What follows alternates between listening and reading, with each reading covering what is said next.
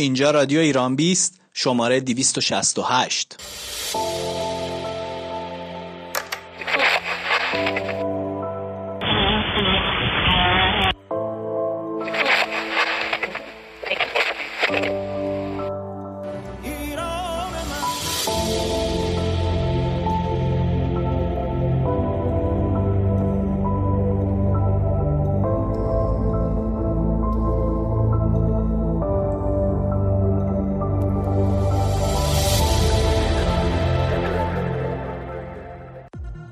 در رادیو ایران 20 امشب 23 اردیبهشت ماه همه صندلی ها را کرونا رزرو کرده است. صنف تالارها و رستوران ها هستش. امداد و نجات در زلزله به کمک فناوری نسل پنجم تلفن همراه. زلزله که از مشکلاتی است که هنوز بشر نتونسته خیلی باهاش مقابله کنه. واکنش کاربران به هشتگ روز جهانی پرستار. به مناسبت سال روز تولد فلورانس نایتینگل مشهور به بانوی چراغ به دست پرستار انگلیسی. آخرین اخبار از کرونا در کشور و بررسی رادیو ایران 20 از آمار فوت شدگان و دلایل فوت تهرانیا از سال 49 تا 97 همه امشب اینجا در رادیو ایران 20 همراه ما باشید.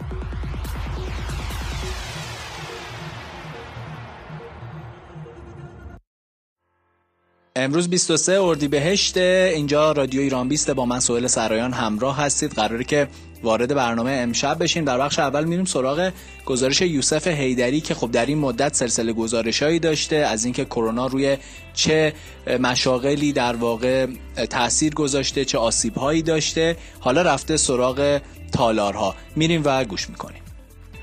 یکی از صروفی که در به حال روزهای کرونا خیلی آسیب دیدن سنف تالارها و رستوران ها هستش. تو این گزارش من رفتم سراغ تالارهای پذیرایی که از اول اسفند ماه عملا تعطیل شدن و هنوز هم جزو صنوف پر ریسک هستن و قرار نیست حالا به این زودی ها باز بشن.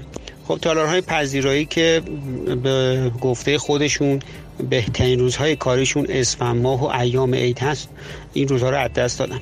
مدیر یکی از این تالارها که در احمد آباد مصطفی هست و تالار خیلی بزرگی هم هستش میگفتش که در این منطقه تالارهای خیلی زیادی هست. هم تالار هم باختالار و با شروع کرونا و دستور وزارت بهداشت تمامی این تالارها تعطیل شدن.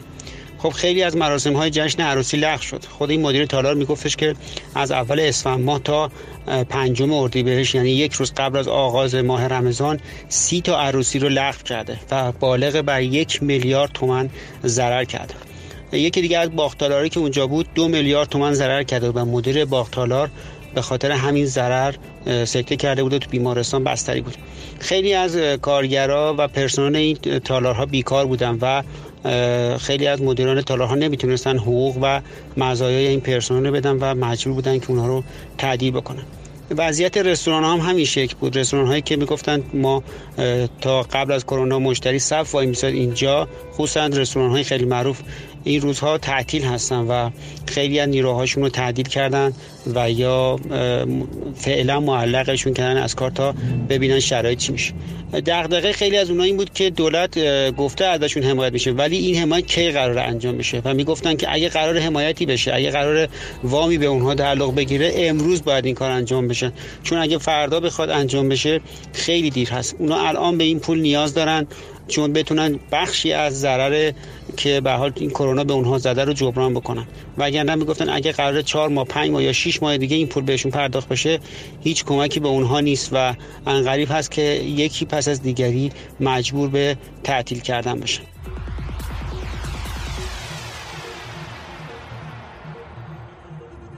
در گروه فناوری هر روز به موضوعات خیلی خوبی داره اشاره میشه از اینکه تکنولوژی داره دقیقا به خصوص برای بلایای طبیعی چه پیشرفت هایی می‌کنه. امروز میترا جلیلی گزارشی داره با عنوان امداد و نجات در زلزله به کمک فناوری نسل پنجم تلفن همراه. با همدیگه میریم و گوش می‌کنیم. زلزله که از مشکلاتی است که هنوز بشر نتونسته خیلی باهاش مقابله کنه و به هر حال خرابی های زیادی داره و خیلی وقتا گروه های امداد و نجات با مشکل های زیادی مواجه میشن.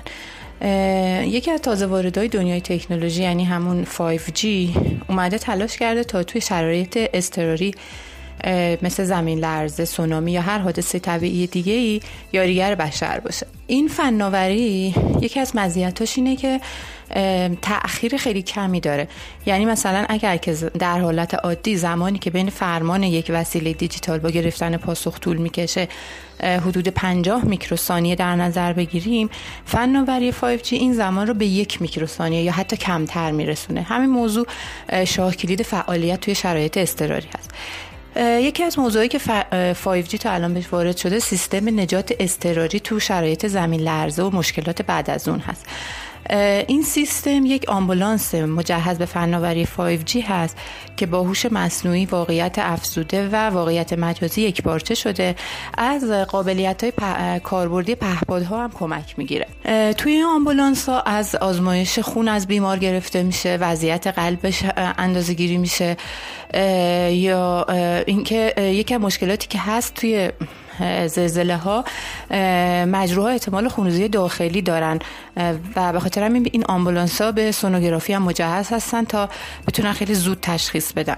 اولین بار که از این آمبولانس 5G استفاده شد 17 ژوئن سال گذشته تو زلزله شیش ریشتری یکی از شهرهای استان سیچوان چین بود. که یکی از مجروحها اون تیم امداد نجات مشکوک بودن که به پارگی تحالش.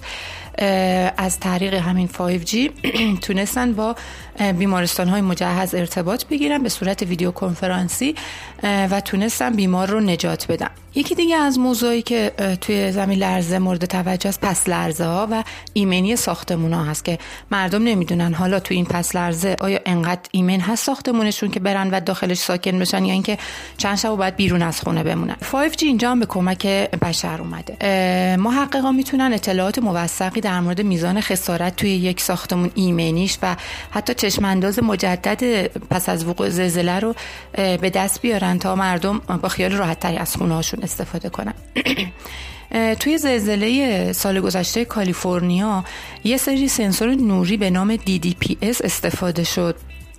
که این سنسورها درباره جابجایی کف یک ساختمون در زمان زلزله که ازش به عنوان شاخص رانش بینابینی یاد میشه این اومدن ثبت کردن. این دیتا رو با کمک 5G خیلی زود انتقال دادن به مهندس های سازه و تا اونا به سرعت ارزیابی کنن از وضعیت ساختمون و میزان استحکامش رو مشخص کنن و اعلام کنن که آیا ایمن هست که مردم داخلش زندگی کنن بعد از اون زمین لرزه یا نه. در واقع اینجوری هستش که این سنسور نور لیزر رو به صورت عمودی به ساختمونی که مورد ارزیابی قرار گرفته میتابه. بعد از برخورد نور با یه ردیاب هایی که توی ساختمون به کار رفته موقعیت پایه نور مشخص میشه. یعنی این سنسور می‌تونه معلوم کنه که این موقع موقعیت این پرتای لیزری افت کرده یا نه. بعدم که اون جواب رو مهندس های سازه میدن خب مشکل حل میشه. یکی دیگه از مواردی که مورد مطالعه قرار گرفته در مورد 5G و زلزله توی مدیریت زلزله هست. تازه ترین تجربه آزمایش استفاده از فناوری 5G اومدن و شهر لکویلا توی ایتالیا رو به عنوان پایلوت در نظر گرفتن و تلاش کردن با کمک این فناوری این شهر که 11 سال قبل بیشترین آسیب رو از زلزله دید به عنوان یک آزمایشگاه زنده برای تحقیقات در مورد زمین لرزه و مدیریتش مورد استفاده قرار بگیره. لکویلا کمپانی چینی زتی رو قبول کرده تا اولین مرکز تحقیقاتی نوآوریش در زمینه 5G و زلزله رو توی این شهر را اندازی کنه. به گفته محققان میگن که این با کمک 5G می‌تونن پیام های هشداری رو خیلی سریعتر ارسال کنن که خودش خب موضوع مهمی هست توی حوادث غیر مترقبه اینو میگن که می‌تونیم لرزش رو به سرعت ردیابی کنیم و به لطف سرعت بالای فناوری 5G 8 ثانیه زودتر از رسیدن امواج واقعی زلزله پیام هشداری رو به مردم شهر لکویلا ارسال کنیم که خودش می‌تونه گامی روی به جلو باشه برای کاهش حداقل خسارات جانی. این محققای زتی فقط در مورد زلزله 5G رو مورد استفاده قرار نمیدن و قرار هست توی این تحقیق گستردهشون یه آزمایش برای استفاده از 5G توی 6 بخش زمین لرزه هنر سلامت کشاورزی امنیت و حمل و نقل انجام بدن. البته این به این معنی نیست که همه قبول کردن 5G رو و ما داریم کسایی رو که یک گروهی رو توی ایتالیا به نام استاپ 5G تشکیل دادن و میگن که 5G یک سلاح خطرناک هست و معتقدن که خیلی از بیماری‌ها مثل سرطان از همین فناوری 5G ایجاد شده. حتی از دولت و دولت عضو اتحادیه اروپا خواستن که این تکنولوژی رو متوقف کنن. یکی از کشورهایی که مردم خیلی باهاش مخالفت کردن با 5G بریتانیا بود که چند وقت پیش شاهد بودیم. چند تا از دکلا رو آتیش زدن و حتی گفتن که شیوع کووید 19 در اثر وجود همین دکل‌های 5G هست.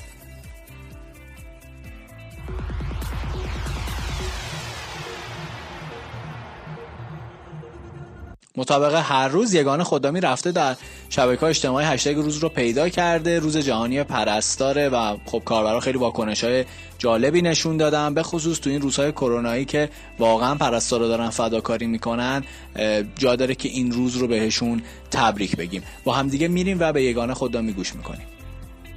امروز یعنی دوازدهم ماه میلادی به مناسبت سال روز تولد فلورانس نایتینگن مشهور به بانوی چراغ به دست پرستار انگلیسی به عنوان روز جهانی پرستار نامگذاری شده. به بهانه امروز کاربرای زیادی توی توییتر و اینستاگرام به پرستارا تبریک گفتن و به خصوص از فداکاری هاشون توی این روزهای سخت کرونایی نوشتن.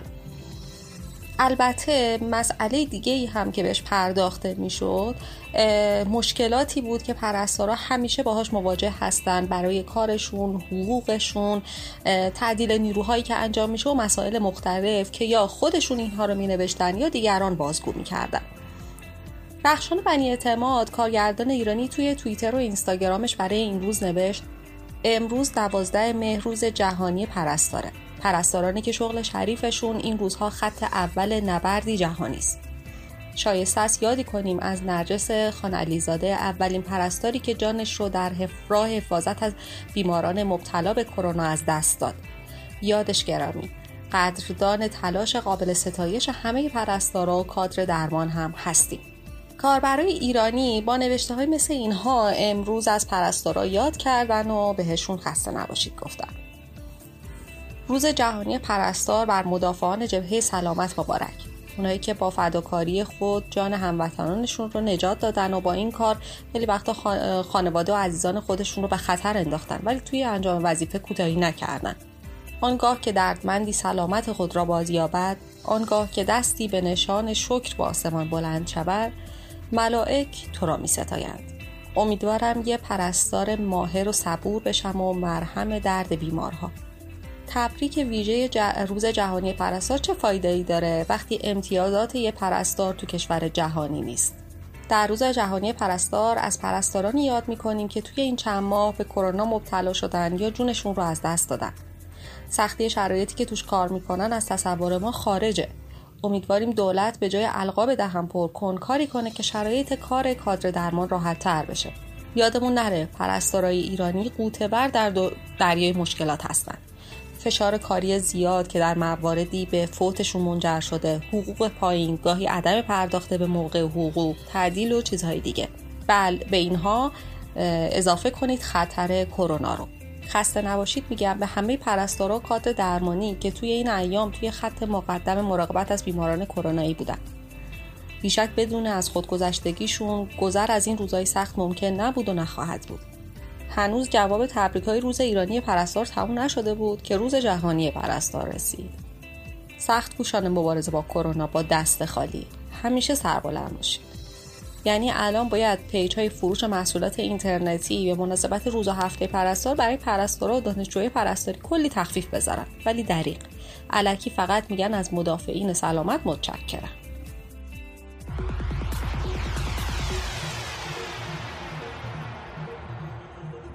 از اینکه من وارد آمار کرونا بشم مطلبی که امروز رادیو ایران 20 روش کار کرده بررسی آمار فوت شده و دلایل فوت تهرانی ها از سال 49 تا 97 به زهرا 50 ساله شده با بیش از دو میلیون فوت شده. امروز احمد مسجد جامعی عضو شورای شهر تهران اعلام کرد که 25 سال قرار بوده بیزرا کار بکنه و حالا 25 سال بیشتر حتی فعالیت کرده. بیزرا رسما در سال 1349 خورشیدی با نزدیک به 314 هکتار وسعت شروع به کار می‌کنه و خب چهرهای خیلی مشهوری هم در بیش زهرا دفن هستن. اما چیزی که مشخصه اینجاست که با مثل اینکه حالا بیشتر از این دیگه جایی در بهش زهرا نیست. بر اساس نمودار بر اساس نمودار مقایسه فوت شدگان مناطق مختلف شهر تهران در ده سال اخیر که رادیو ایران 20 بررسی کرده 25 درصد فوت شدگان در ده سال اخیر که در بیزر دفن شدن از خارج از تهران هستند و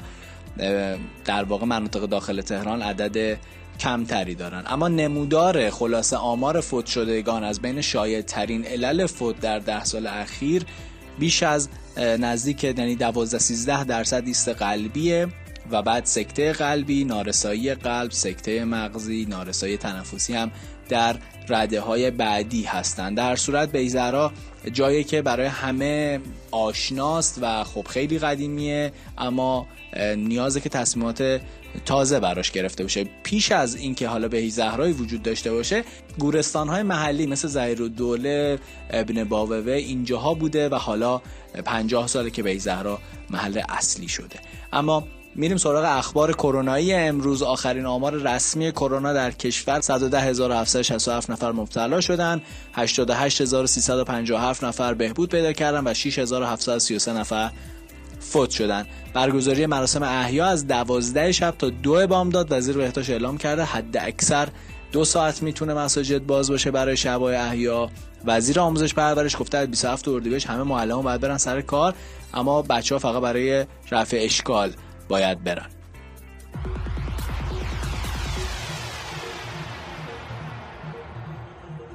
ممنونم که به رادیو ایران 20 گوش دادید. شما به شماره 268 از رادیو ایران 20 گوش دادید. دلتون خوش شبتون شاد. سهیل سرایان رادیو ایران 20